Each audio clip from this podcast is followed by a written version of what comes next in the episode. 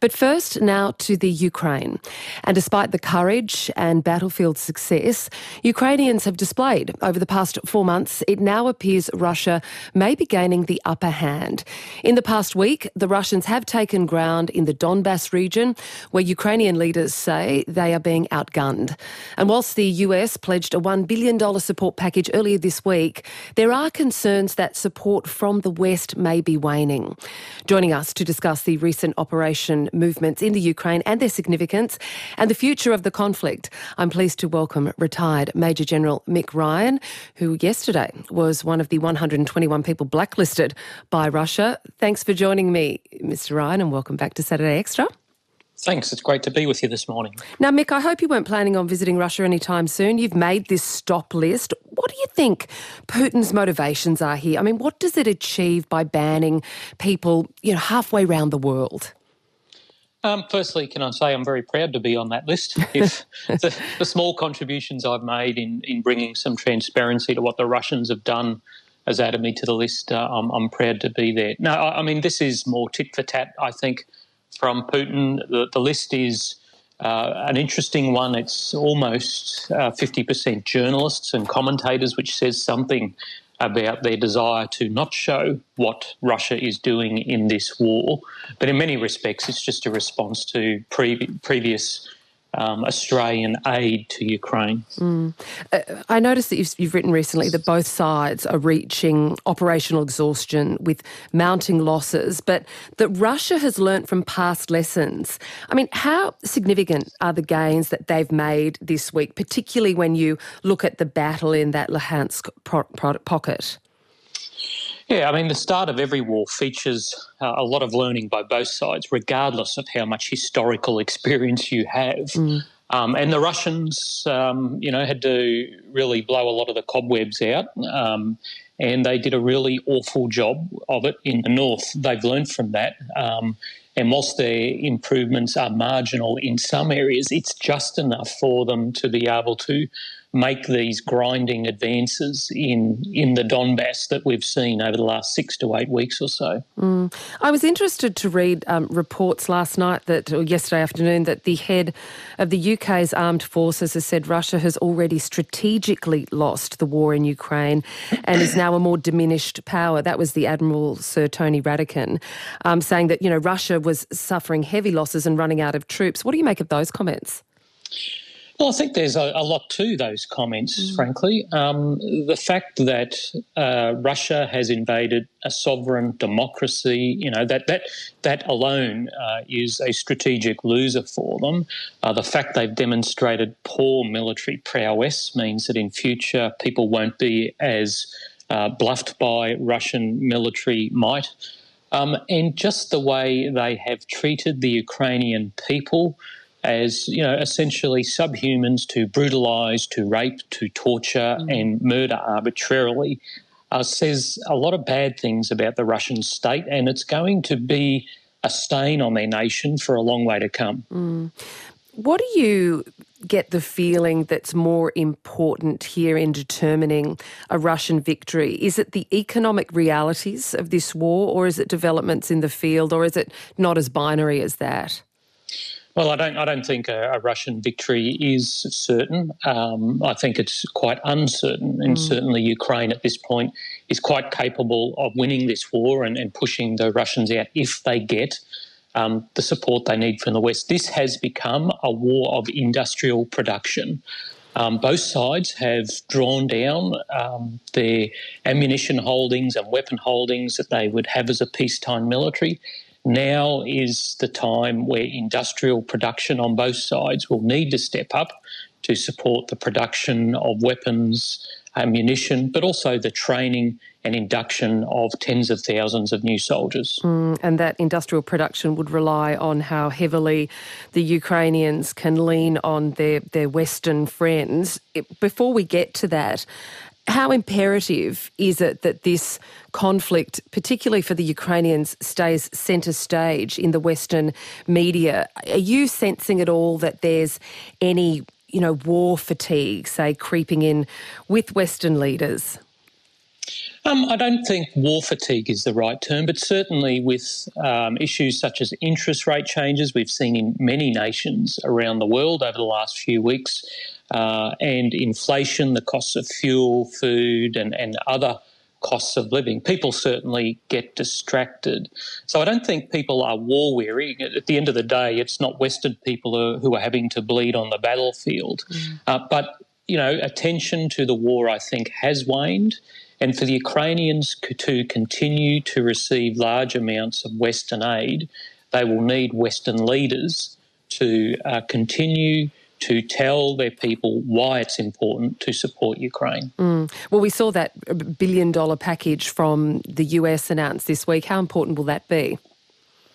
Well, it's part of a uh, a long series of US packages of aid. The United States, of course, is the the largest contributor of military um, and economic assistance to Ukraine in this war, but it was uh, came against the context of a gathering of about 50 countries in Europe uh, to support Ukraine. We saw that announcement by Secretary Austin in the wake of that. And it was about setting an example for everyone else to chip in aid to assist Ukraine. Mm. That interview that I'm sure you're aware of um, with the BBC and the Russian Foreign Minister Sergei Lavrov certainly showed Russian resolve. Uh, Lavrov said, We didn't invade Ukraine.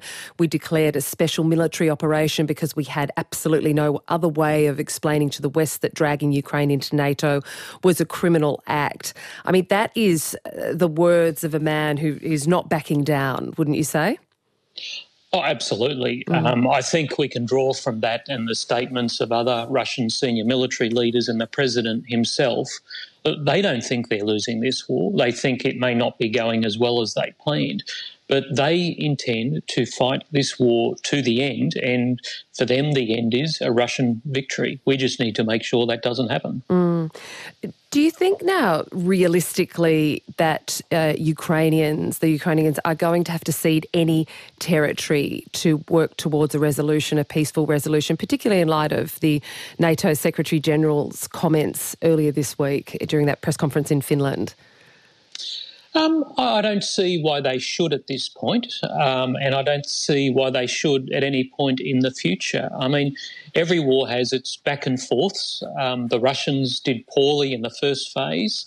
Uh, but remember, the Ukrainians are making progress in the south. They've taken back the second city of Kharkiv.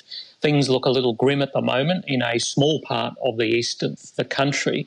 Now, we shouldn't be uh, drawing conclusions about the end of the war from this one battle. And remember, the uh, mm. leaders of Germany, India, uh, Romania, um, and Italy sorry, not in India, Italy have said they won't press for concessions on territory to end the war from Ukraine. Mm. So, where do you see the next geographic, literal battleground here?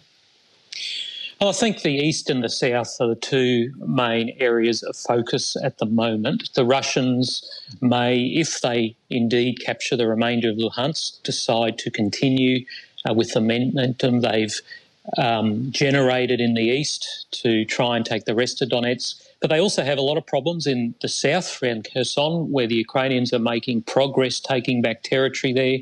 But north of Kharkiv, there's an interesting back and forth there as well, which we should also keep our eye on. Mm. Uh, I'm sure you would have seen the recent visit to Kiev with the German, Italian, and French leaders. They're all supporting um, that idea of granting immediate EU uh, candidate status to the Ukraine. We've seen Ursula von der Leyen wearing her blue and yellow, giving uh, the, the EU's blessing for Ukraine to become an official candidate. There will be a final decision next week on this. Uh, a, do you think that's going to happen? But B, what, si- what sort of a reaction do you think that's going to provoke from Putin? Um, you know, I don't think he'll be terribly happy because it's another thing that legitimises the Ukrainian state, which he has been keen to not do all the way through this. His speech, even before the war, was all about delegitimising the sovereignty and the notion of Ukrainian statehood. But more importantly, this is about um, economic assistance to a country that's seen its output, its GDP, drastically reduced I ima- imagine if Australia's GDP was reduced by 25% overnight. I mean, these are the kind of challenges that Ukraine is facing now, and being part of the EU in the future will help them deal with these economic challenges in the future. Mm, it's interesting. One of our uh, listeners has texted in saying peace through negotiations is the solution, not warmongering.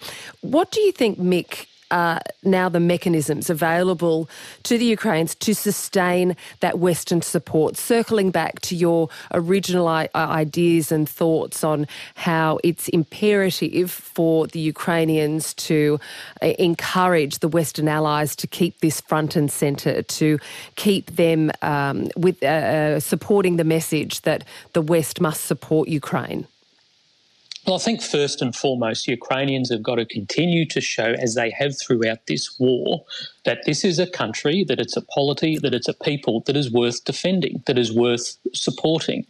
Um, and they've done that not just through their courage, but by the fact they're a democracy. And even things like these war crimes trials have been transparent and done in accordance with the law. So that's very important. Um, President Zelensky's outreach to many different governments, multinational uh, organisations, universities, schools will remain important.